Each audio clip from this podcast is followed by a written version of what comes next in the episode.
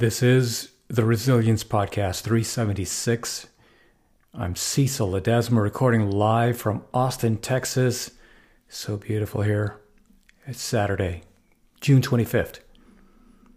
It's interesting that the things that we cherish the most are the same things we walk right by.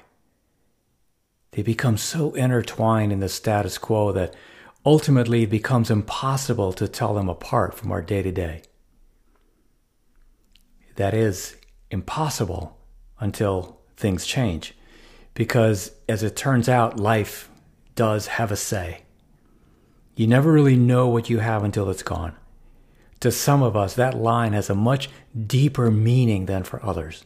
Sometimes it takes the most abrasive of reminders, the harshest of times to help us recapture that perspective, to lift us up and show us what we had previously failed to see. And while our darkest moments test our strength, they push our boundaries, even transform our reality. They can also be the bridge that leads us exactly where we need to be. They remind us sometimes it's not about how we spend our time, but who we spend it with.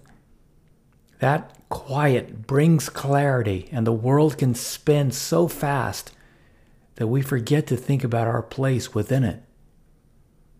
It reminds us how humanity is bigger than the sum of its parts. And it takes just as much energy to build up as it does to tear down. It reminds us that no matter where we live what we speak or who we pray to, we're not so different after all. It reminds us that there is so much more good in this world than evil, so much more love than hate, and so much promise for tomorrow. Someday, we'll look back on this moment with the lessons we've learned, the hardships we've faced and we will be reminded of the miracle that is the human spirit, unwavering in its resolve, unbreakable at its foundation, stronger than we could ever comprehend.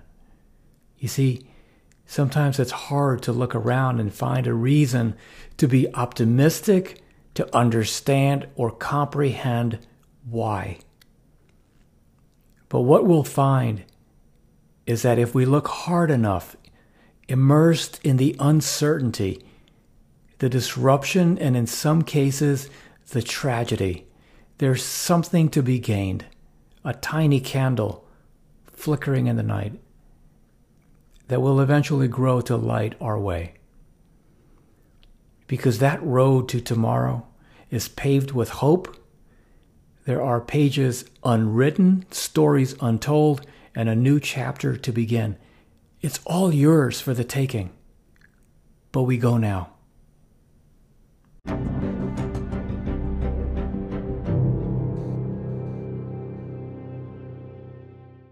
Hey, I'll see you next time, and thank you so much for tuning in. That about wraps it up. But before you jump off, two quick things actually, uh, three.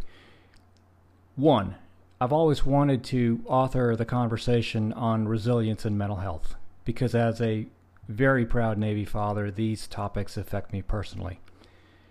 And as you go about your day, be sensitive and be kind always, for everyone you meet is fighting a battle you probably know nothing about. Your life is a gift and it's precious to me. And thank you so much for being a part of this community. And I'm not quite sure how you landed on this podcast. It doesn't matter to me. The fact that we're all in this together and that we can have a conversation is amazing. I feel very honored to be in your ears right now and that you spend a portion of your morning, noon, or night with me. And whether this is the first podcast you've listened to or you've been a loyal listener, I just want to say thank you. And last, please, I would be honored if you checked out my website at cecilledesma.com. You can connect with me on LinkedIn. You can follow me on Twitter at Cecil Ledesma. Peace.